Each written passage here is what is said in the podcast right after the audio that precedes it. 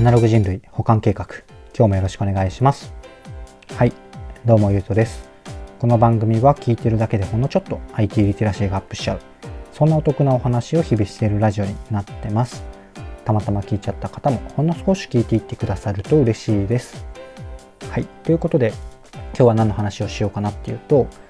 ヒントすごい技術滑舌の悪い僕もとうとう滑舌改善トレーニングをしようとした理由っていうテーマでお話をしてみようかなと思います。これなんか配信してるような方には直結するんですが、まあ、テクノロジーとしてあの普通に面白いのでそんな全然、えーと、配信する方興味ないよって方もあのぜひ聞いていってくださると嬉しいです。と言ってと言ってもねあのいつも通りまとまった話ではないのでなんとなくながらで聞いてください。というところであの本題に入っていきたいんですが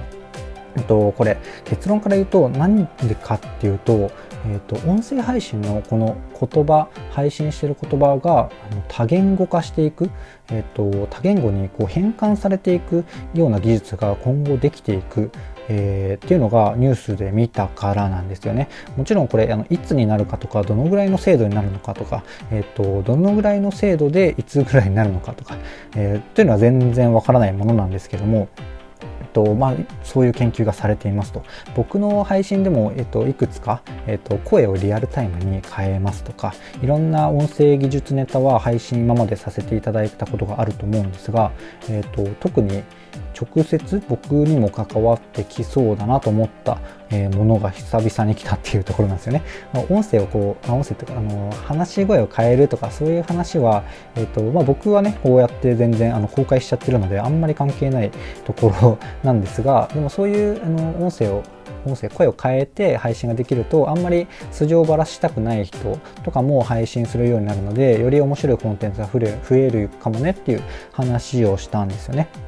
うんまあ、それは置いといて今回の話で言うと,、えーと、要は、まあ、よっぽどローカライズされた話をしていたら、まあ、あんまり意味がない話なんですけれども例えばこうテクノロジーとかだったらあの世界共通で、えー、話じゃないですか。なので例えば僕がテクノロジー的なところをネタにしていたとして日本を中心に話してたとしてもそれが、えっと、自然に英語に変換されて、えっと、多分僕の声みたいな感じで英語に変換されていくような技術だと思うんですよね。でそれがこう広がっていって、え、広がっていっていうか各世界で、え、日本の状況を聞くんならこのユトのユトって呼ばれるのか分かんないですけど、まあ、ユユトなんですよね。確かに、まあ、話一旦それるとあのアメリカとか行った時に YUTO で言うとユトって言われるんで、まあ、それもあってねこの名前ユトにしてたりするんですよね、まあ、いろんな理由があるんですがというところはあの雑談なのに置いといてなのでこう自分のえっと、日本語でこう話しているコンテンツを貯めているだけでもこう世界に発信できる、えことになっていくと思うんですよね。でまあなんか僕のは最近はまあまあこう、うんと、テクノロジー的なところで言うと結構あの進化はするんだけれども数年スパンとか、えー、5年スパンとか、えー、結構長いスパンなので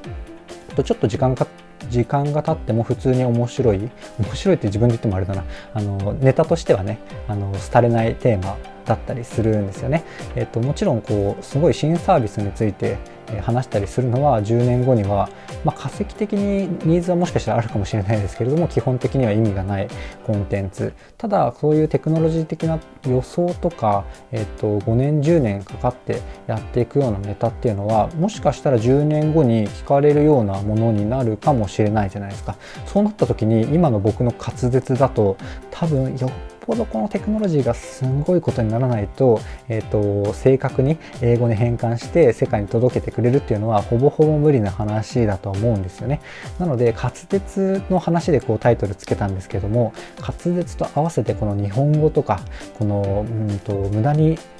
言葉をつなぎ合わせすぎないとか正しい日本語でもう少し話そうかなとかそういうところをね、あのー、全く無視してというか無視してもこう聞いてくれ聞き聞くに耐えうる形になるなと思うのがこの音声配信の良さだと思ってやってるところはあるんですけれども、まあ、そういうねあの音声の多言語化とか音声のクローみたいなそういうところがあの広がっていくとこう僕もとうとう滑舌トレーニングとかこう文章の組み立て方とかそういうところをちゃんとやっていこうかなって思ったりしたという話ですね。はいというところで今はだいたい話したいことは終わって5分なので後半でちょっとそのニュースの記事を、えー、と要点だけご紹介しつつ終わろうかなと思います。でこれ今ねどどこの会社って書いてあったかな？えっ、ー、と、どこの会社かはちょっとわからないんですけど、今、えっ、ー、と、まあ、サービスとして多分発表されている、えっ、ー、と、サービスで言うと、英語を、えっ、と、いろんな国の言葉、えー、英語の音声をフランス、ドイツ、オランダ、イタリア、スペイン、中国へと変換することができます。日本語と韓国語も近々ローンチ予定のとのこと。なので、まあ、どの制度かちょっとわからないし、えっ、ー、と、聞くに耐えうる形なのかはちょっとわか全然わからないんですけれども、えー、要はもう、もう、もう今、今で、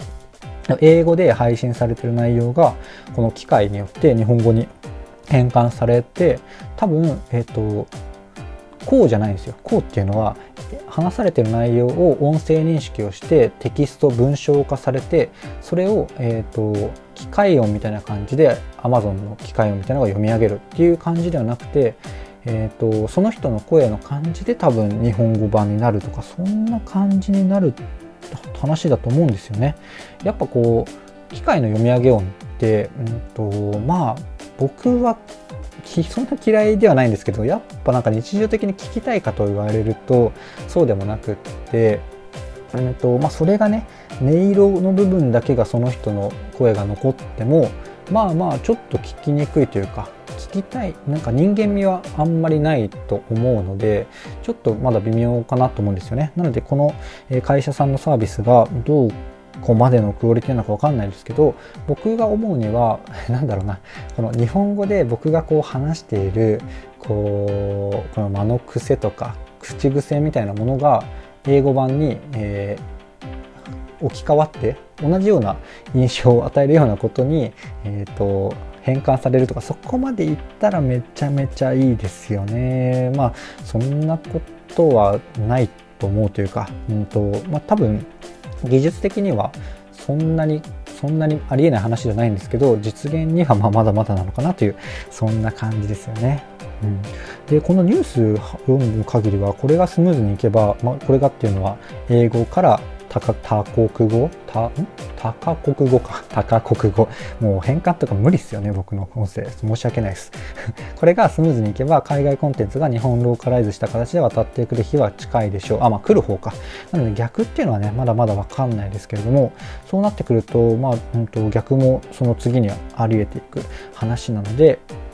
とそれこそね何だろうなものづくり系とかうんと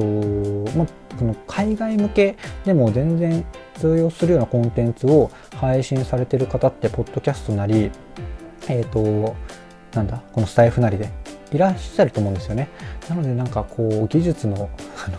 まあ、英語をどんぐらい勉強するかと結構近い話ではあると思うんですけど、えーとまあ、その滑舌僕で言うとその滑舌とか文章をしっかり組み立てる力を養っていく、えー、この速度とあの技術の、えー、進化の速度そのなんか、うん、いたちごっこというかあの勝負になってくるような気はするんですが、まあ、この機会にね結構僕は勉強自体は好きなのでこうやって話すってところも、うんとまあ、滑舌はなんかググった限りはね YouTube とかブログ記事であとはこれ頑張れみたいなのが結構出てきたのでそれをやりつつね、えー、と改善をしていこうかなと思うので結構、うん、と初期の方から聞いてくださってるくださってる方とか最近聞いてくださってる方は、うんとまあ、1年後とか2年後になればかなりずっと聞いてくださる方にあのもしね今後聞いてくださるのであればなると思うのでこの僕の滑舌とか話し方の成長もも見守っていただけると